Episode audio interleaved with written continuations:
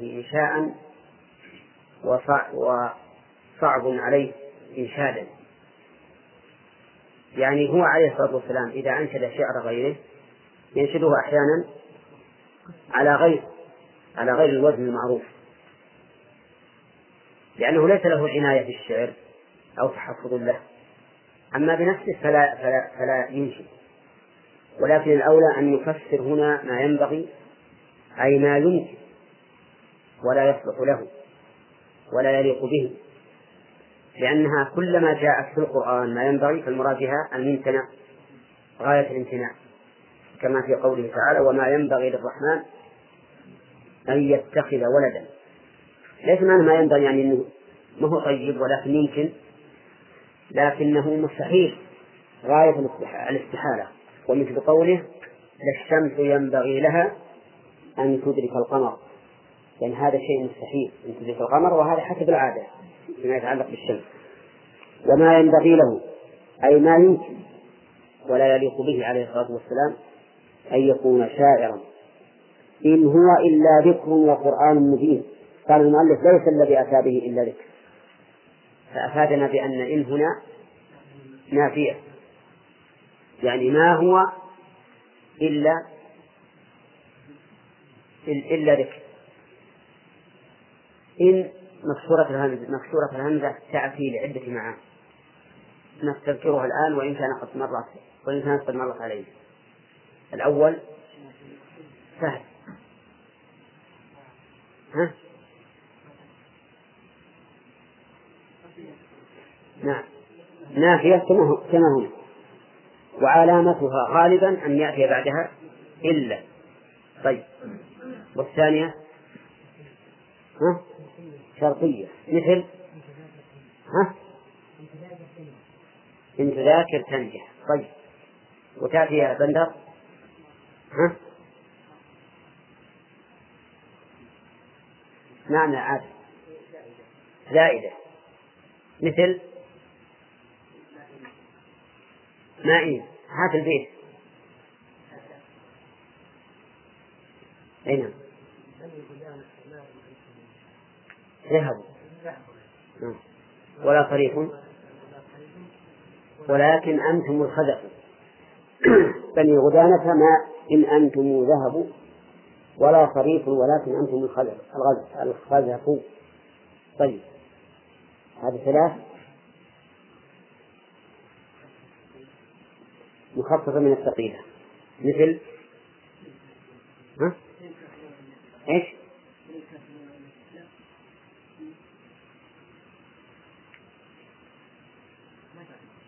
لا طيب. من هذان الفاحرة وإن مالكم كانت كرام المعادن. وإن مالكم كانت كرام المعادن. طيب. إيه طيب. إن هو إلا ذكر وقرآن مبين. فالعظة هو. انتهى الوقت. نعم.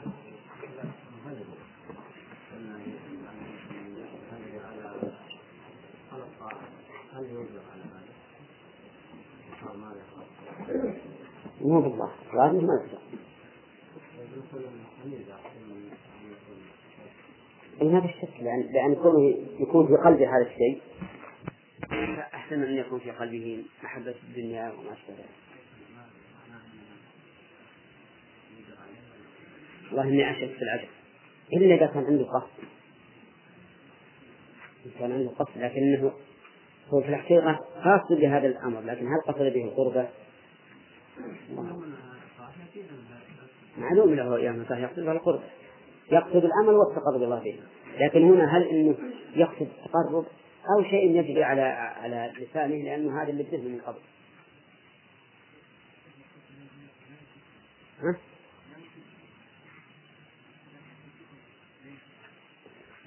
اللي عندي؟ اي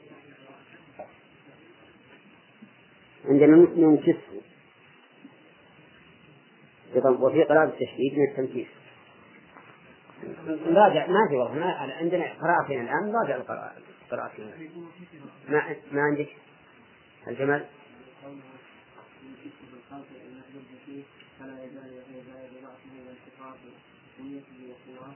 ما كان عليه بدأ به وقرأ آكل وحمده من كسر من الكسر من التنفيذ وهو أبلغ والنفس أشهر من كسر قرأ آكل وحمده بضم النون الأولى وفي الثانية وكسر الكاف مشددة. من الكسر من؟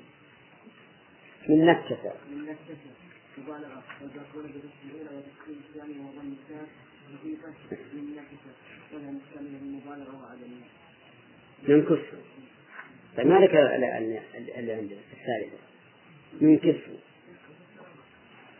الأخير. لا قبل قبل. آه، عادل. أو أول.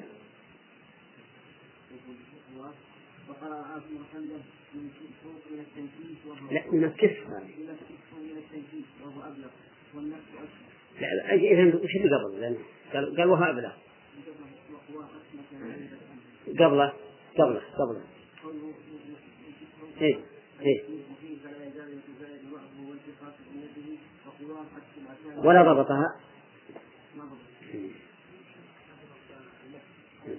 المتن من كسر نعم.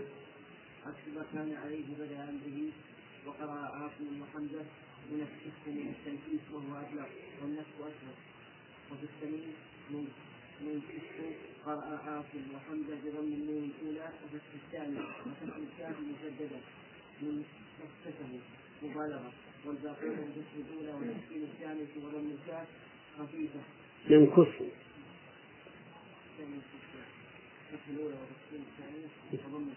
من كسر. هذا على هذا الضبط. وهي مستمع من بالغ وعدمها وبالمصباح نكتسب نفسا من ذات قتل قتل قلبته ومنه قيل ولا نشوفها نشوف بعدين. آه، ما ضبط ما عندكم ال- المصحف؟ اللي فيه القراءات نعم. لما وصف العرب الجاهليون القرآن بالشعر مع أن الفرق بين الشعر والنثر واضح لدى عامتهم صلى عن الشعراء أما كانوا يعرفون أنه ليس شعر. على كل حال أنت تعرف ال- المبطل يموه بكل شيء. وإذا كثرت الدعايات والكلام والقول فقد ينقلب الأمر. فهم هم يفهمون أن هذا ليس ليس بالشعر لكن قد يقول مثلا هذا شعر هذه جديدا على وجه جديد وما أشبه ذلك ويروجون لدعايتهم حتى يشتبه الأمر. لأن المروجين للشعر الحديث نعم. قالوا إن الشعر كان عند العرب نزل بشكل أمر بدليل أنهم نعتوا القرآن بالشعر. لا وليس موزونا مخصصا هل نقول هذا من باب الترويج. ولهذا ما تستطيع أن تأتي بقصيدة واحدة للشعراء السابقين على مثل شعرنا هذا أبدا. ما علمناه الشعر وما ينبغي له إن هو إلا ذكر وقرآن مبين. ليش؟ نعم. وما علمناه الشعر وما ينبغي له. يعني ما علمنا محمد صلى الله عليه وسلم الشعر وما ينبغي له أي لا يصح ولا يمكن أن يعلم أو أن يتعلم الشعر. لأن تعلمه الشعر يوجب احتجاجا من المبطلين. كما في قوله تعالى وما كنت تتلو من قبله من كتاب ولا تخطه بيمينك. إذا لارتاب المبطلون. فلو تعلم النبي صلى الله عليه وسلم الشعر لقالوا إن هذا القرآن شعر مما تعلمه. كما أنه لو كان يكتب لقالوا إن هذا شيء مما كتبه قال الله تعالى إن هو إلا ذكر وقرآن مبين. وأظن وقفنا على هذه الجملة. وبينا أن إن تأتي لعدة معان وهي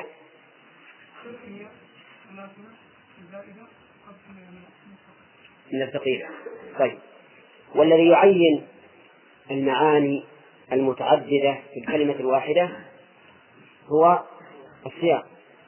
وهذه قاعدة في كل كلمة ذات معاني متعددة يعينها السياق وقرينة الحال. قال إن هو أي ما هو أي الذي علمناه إلا ذكر وقرآن مبين. فقوله إن هو هذا ضمير يعود على المصدر المفهوم من علمنا. وكون مرجع الضمير مصدرا معلوما من الفعل السابق أمر لا يستغرب. ألم تر إلى قوله تعالى هو أقرب للتقوى. هو أي العدل المفهوم من كلمة اعدل. فهنا وما علمناه الشعر وما ينبغي له إن هو أي الذي علمناه. إلا ذكر وقرآن مبين. أي ما الذي علمناه؟ إلا ذكر وقرآن مبين.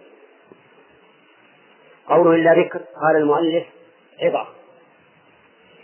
يعني موعظة يتذكر بها من تذكر. ومن الذي يتذكر؟ الذي يتذكر بهذا القرآن بينه الله تعالى في قوله إن في ذلك لذكرى لمن كان له قلب أو ألقى السمع وهو شهيد. وهذا باعتبار الاستعداد والقبول.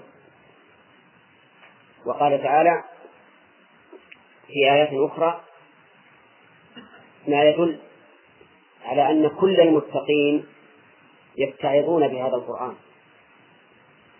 سيكون فيه, فيه بيان للذين يتعظون به من حيث السلوك.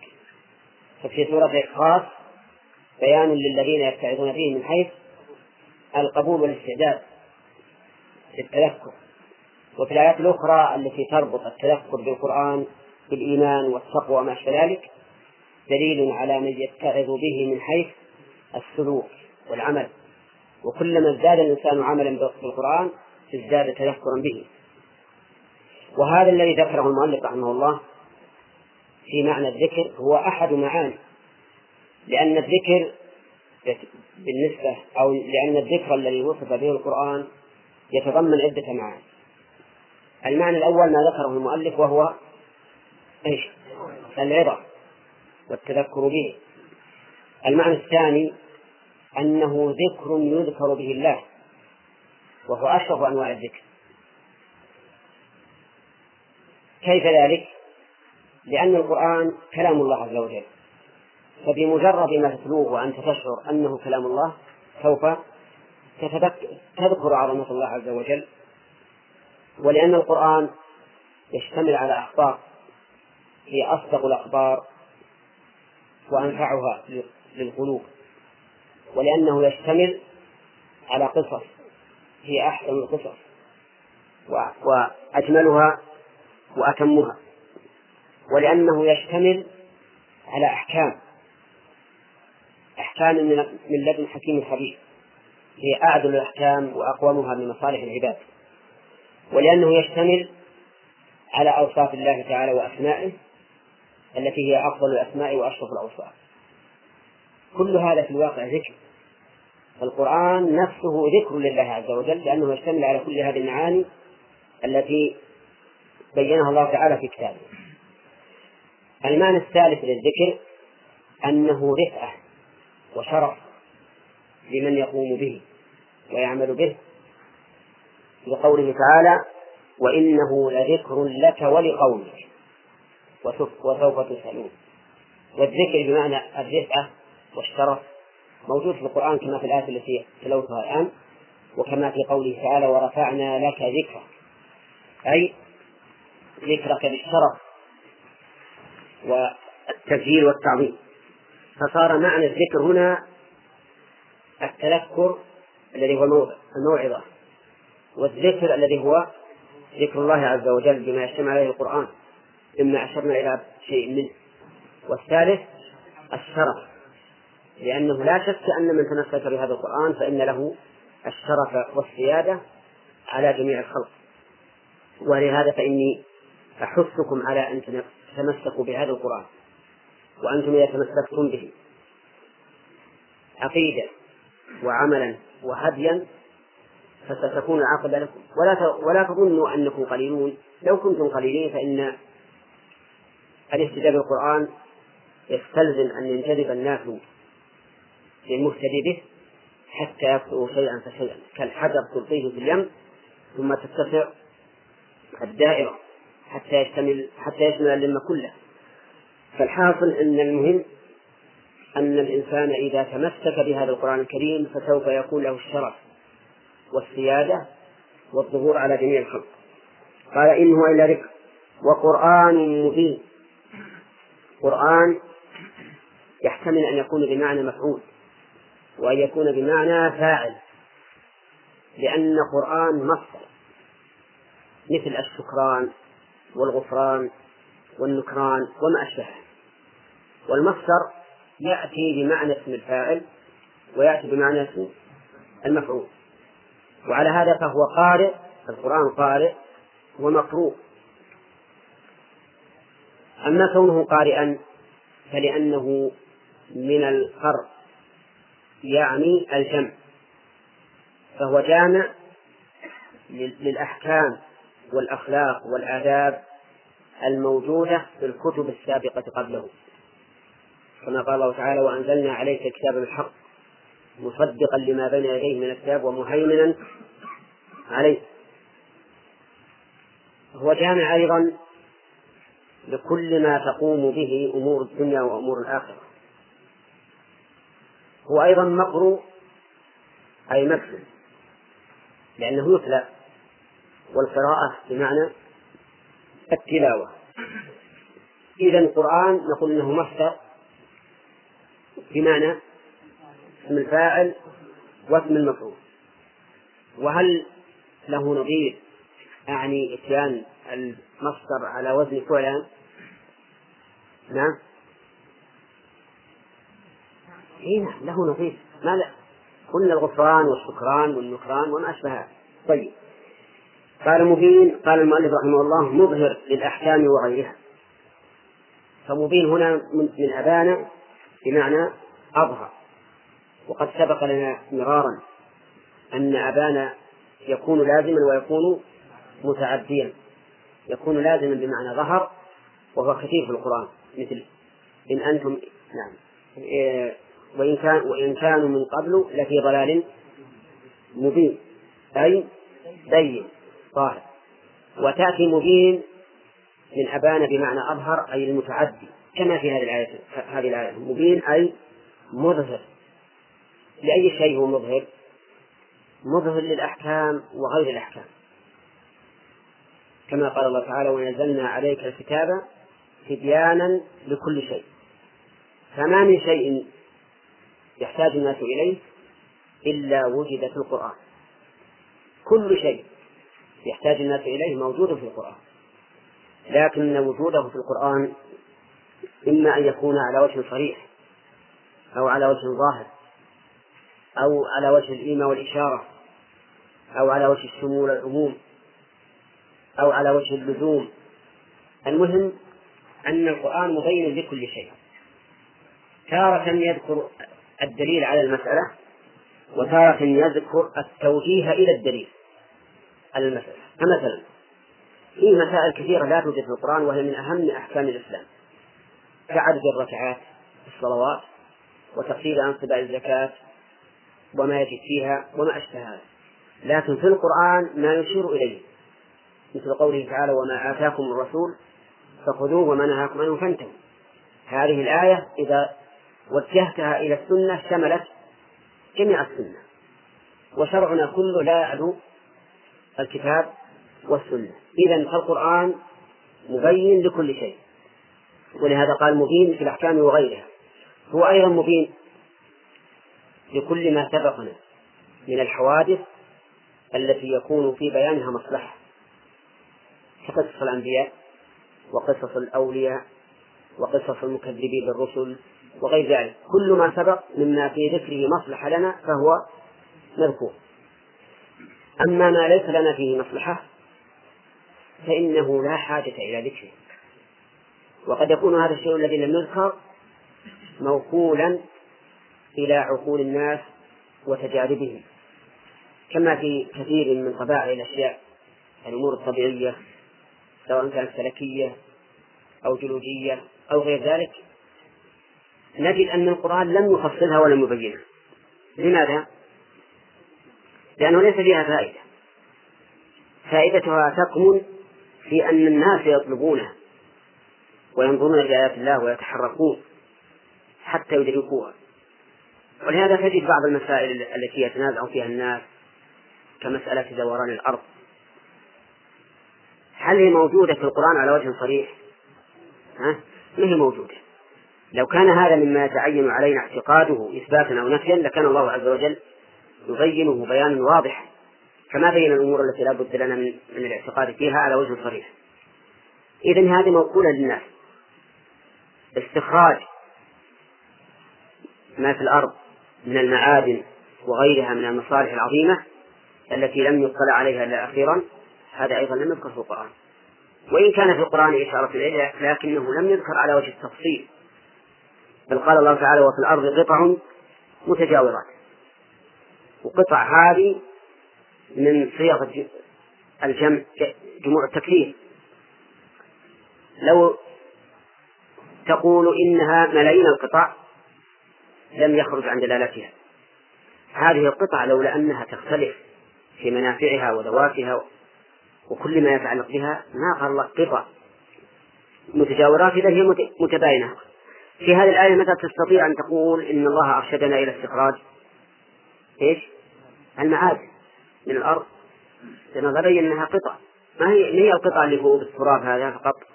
في أشياء كثيرة ما, ما تعلم. وربما تعلم في المستقبل وربما بعضها علم الآن. المهم أن القرآن مبين إيش؟ مبين لكل شيء.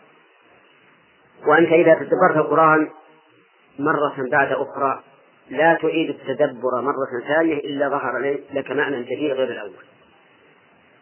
ولا يمكن لأحد أن يحيط بمعاني القرآن. لكن كلما تدبره الإنسان غالبا الحق مريدا للصواب فإنه يهتدي إلى معاني كثيرة. سئل علي بن أبي طالب رضي الله عنه هل عهد إليكم رسول الله صلى الله عليه وسلم بشيء؟ لأنه كان يروج في ذلك الوقت. من وقت علي والشيعة يروجون. بأن النبي صلى الله عليه وسلم عهد بالخلافة لعلي بن أبي طالب رضي الله عنه. فسئل هل عهد إليكم رسول الله صلى الله عليه وسلم بشيء يعني من الخلافة أو من العلوم التي كتمها عن الناس؟ فقال لا والذي برأ النسمة وفرق الحبة وفلق الحبة. إلا فهما يؤتيه الله تعالى من شاء في كتابه. وما في هذه الصحيفة. والذي في هذه الصحيفة العقل وفكاك الأسير وألا يقتل مسلم بكافر. الشاهد كلامه الأول إلا فهما يؤتيه الله تعالى من شاء في كتابه. هذا الفهم يختلف فيه الناس اختلافا كبيرا جدا جدا.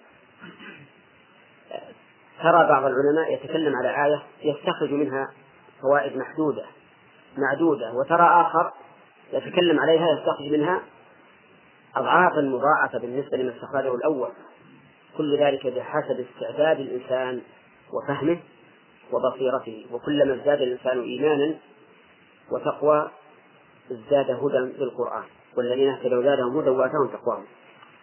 قال عز وجل لينذر بالياء والتاء. لينذر بالياء. فالضمير يعود على إيش؟ على القرآن. لتنذر الضمير يعود على رسول الله صلى الله عليه وسلم لكن على قراءة التاء قدر المؤلف به لتنذر به ولهذا قال بالياء والتاء به. كلمة به تعود على القراءة الثانية وهي تنذر.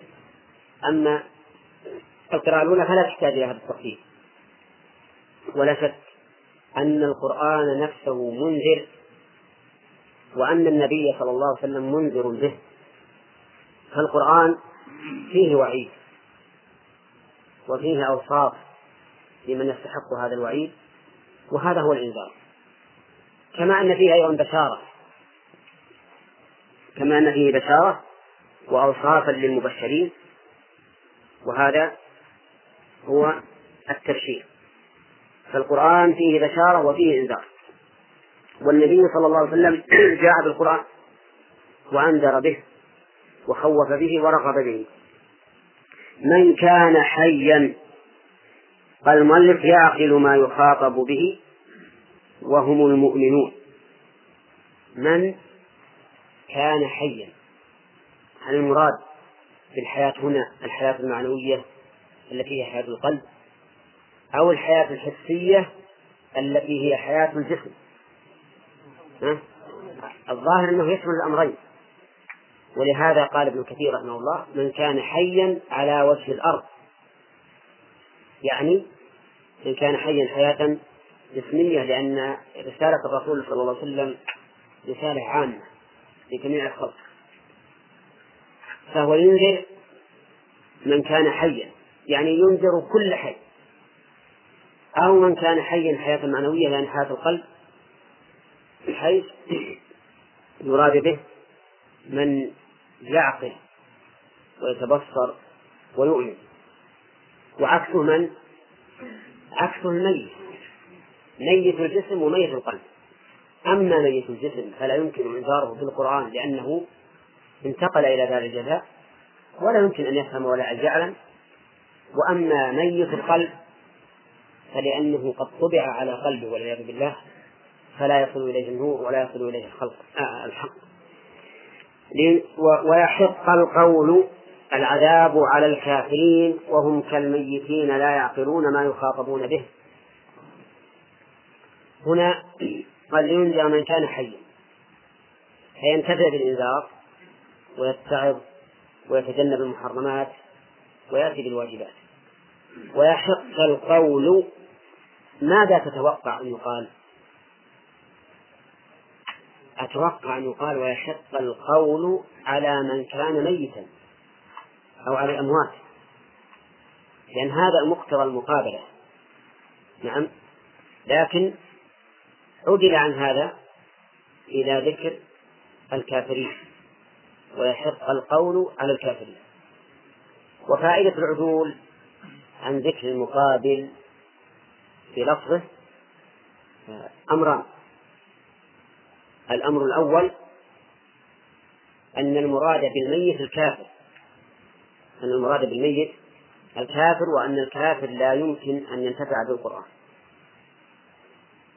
والثاني التفكير على أن من لم ينتفع بالقرآن فهو كافر.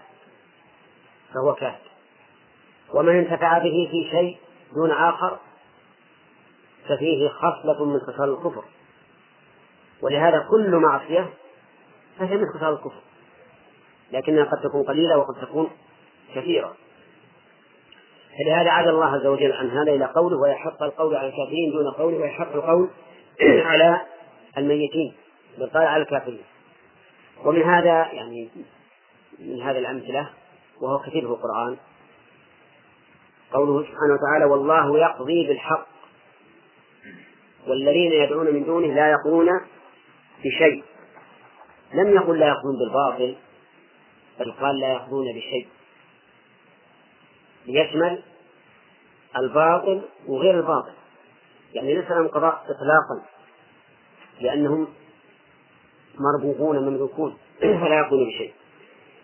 ويحق القول على الكافرين ثم قال عز وجل أولم يروا أنا خلقنا لهم مما عملت أيدينا أنعاما إلى آخره. أولم يروا الاستفهام هنا لإيش؟ للتقريب. لأنه كلما دخل الاستفهام على نفي فهو للتقريب. سواء كانت أداة النفي حرفا مثل لم أو فعلا مثل ليس. المهم أن الاستفهام هنا للتقليد والواو حرف عطف والمعطوف عليه ما سبق. أو أن المعطوف عليه مقدر بين الهمزة والواو بحسب ما يقتضيه السياق يقول يروا قال يعلم. يعلم. ففسر الرؤية هنا برؤية العلم. ويمكن أن يراد بها رؤية البصر. ورؤية البصر أشد في التقرير أو أقوى في التقرير من رؤية العلم. لأن رؤية العلم قد ينكر الإنسان ويقول أنا ما أعلم بهذا. لكن رؤية البصر إذا كان الشيء أمامه شوف الإبل مثلا لا يمكنه أن إيش؟ أن ننكر والحقيقة أنها محتملة لهذا وهذا. فباعتبار أن الله خلق هذه الأشياء لا شك أنها رؤية علم لأننا لم نشهد خلق هذه الأشياء. كما قال تعالى ما أشهدتهم خلق السماوات والأرض ولا خلق أنفسهم. وباعتبار المخلوق رؤية بصر لأنها يشاهد ويعلم ولا يمكن إنكاره قال المؤلف والاستفهام للتقرير والواو الداخلة عليها للعطف. الواو الداخلة عليها. الآن هل الواو داخلة ولا مدخولة؟ يعني يقولوا عن علم. لا تكون مثل الصبي إذا ذكرتها شيئين. الصبي إذا ذكرته شيئين يأخذ بالأخير. يأخذ بالأخير دائما. لو تقلب عليه العبارة أخذ بالأخير الذي هو الأول في العبارة الأولى فالآن هل الواو مدخولة ولا داخلة؟ والواو الداخلة عليها للعصر الواو داخلة عليها ولا مدخولة؟ طيب ما هو الداخل؟ هل السابق ولا اللاحق؟ يا أخوان السابق لا شك الداخل على الشيء هو السابق فمثلا إذا إذا إذا جاءت الواو عندنا الهمزة والواو أنت تقول دخلت همزة على الواو ولا دخلت واو على همزة؟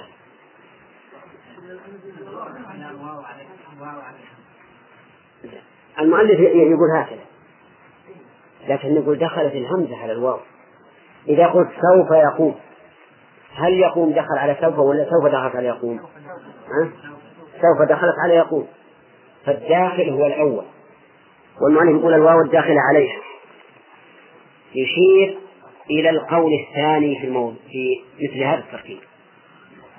وهو أن التقدير وألم وألم يروا أنا خلقنا لهم. وهذا أحد القولين كما هو معروف.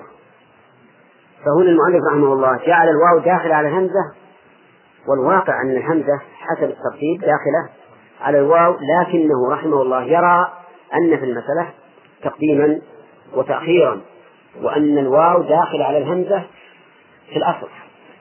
فأصله وألم يروا أنا خلقنا لهم في جملة الناس مما عملت أيدينا أي عملناه بلا شريك ولا معين أنعاما هي الإبل والبقر والغنم.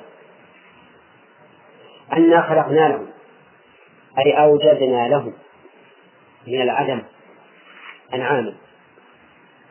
والله سبحانه وتعالى مختص بالخلق لا خالق إلا الله سبحانه وتعالى.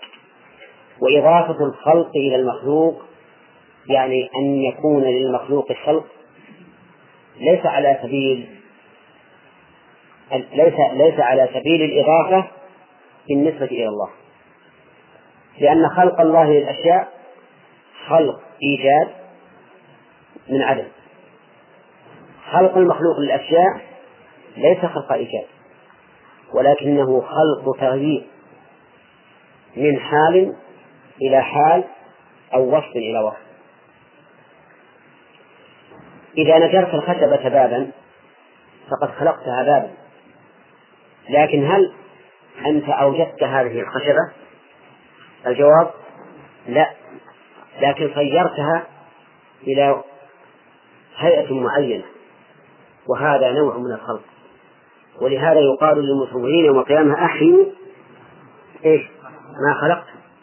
مع أنهم لم يوجدوا الصورة من عدم لكن غيروا ونقلوا من حال إلى حال. فالخلق الخاص بالله هو خلق الإيجاد. أما الخلق الذي يكون من المخلوق فما هو إلا تغيير وتحويل فقط. أنا خلقنا لهم اللام. اللام هنا للملك ولا للاستحقاق؟ نعم. للاستحقاق لا يصح أن تكون للملك كما سيأتي في الآية نفسها. مما عملت أيدينا أنعاما. مما عملت أيدينا.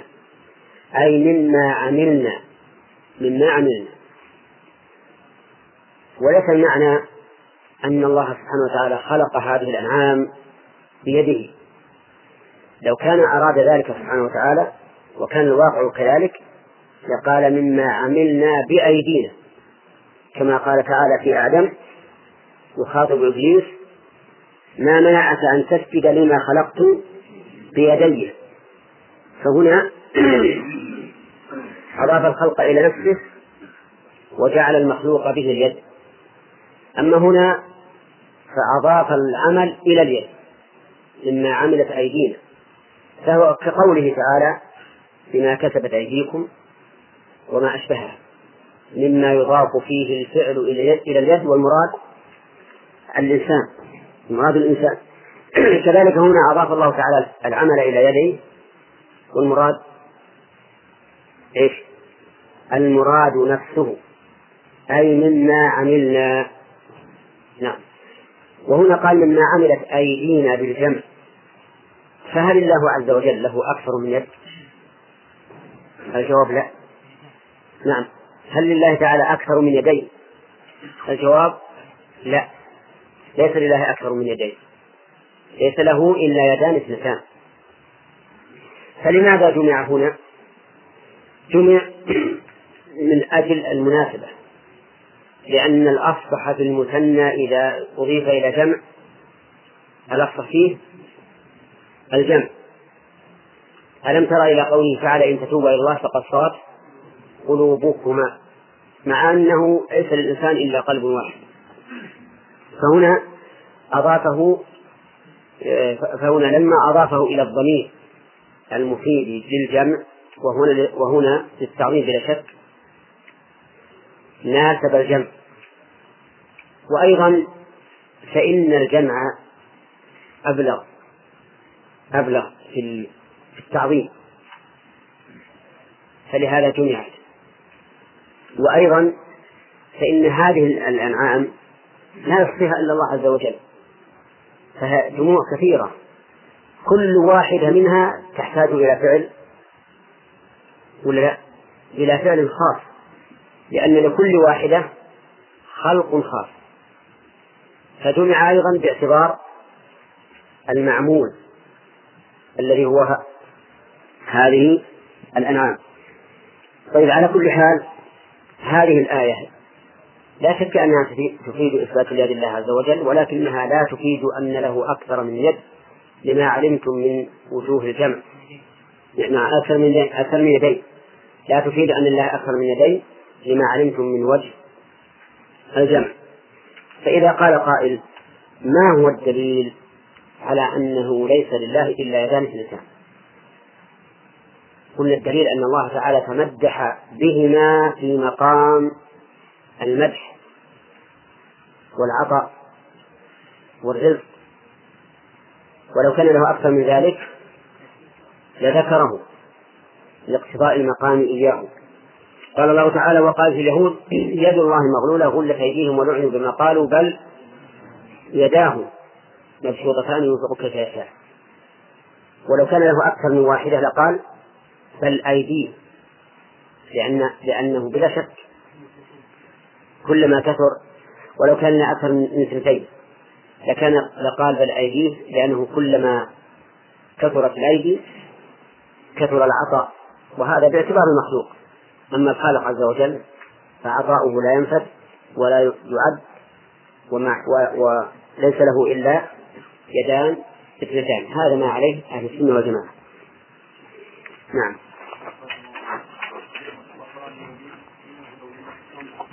ها؟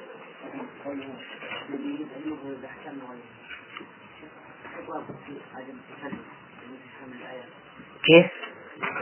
عدم التكلف في هذه الايات مثلا بعض الناس اذا قيل له هذا الشيء قال هذا من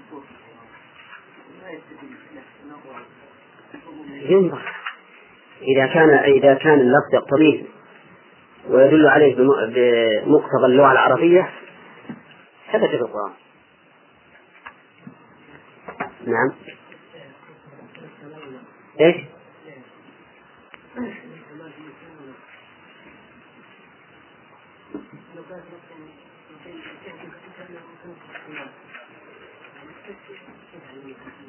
هي بالنسبة للرسول عليه الصلاة والسلام صفة نقص. لا شك. لو كان شاعرا لكان هذا نقصا وإن, كان وإن لم يكن نقصا لذاته لذات الشعر لكن لما يترتب عليه من الشبهات. كما أن الأمنية وصف نقص من حيث هي. لكنها باعتبار النبي عليه الصلاة والسلام هي صفة كمال. ولهذا مدحه الله بذلك بقولها النبي الأمي. فالشيء قد يكون كمالا باعتبار إضافته لشيء ونقصا باعتبار إضافته لشيء. والنبي عليه الصلاة والسلام قال إن من الشعر لحكمة. فهذا الذي منه الحكمة لا شك أنه كمال. نعم.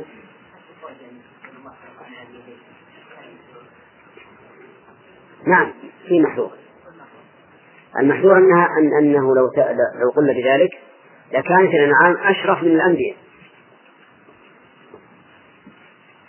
نعم.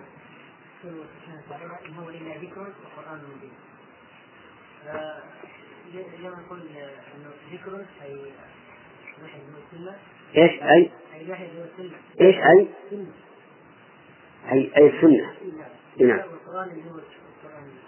لأن لأن المشركين قالوا إن القرآن شعر ولم يقولوا عن الرسول عليه الصلاة والسلام إنه شعر فأبطل الله قولهم وقال هذا الذي تقول إنه شعر وأن الرسول علمه ما هو إلا ذكر. في القرآن كثير من وصف الله تعالى القرآن بالذكر. إنا نحن نزلنا الذكر وإنا له لحافظون.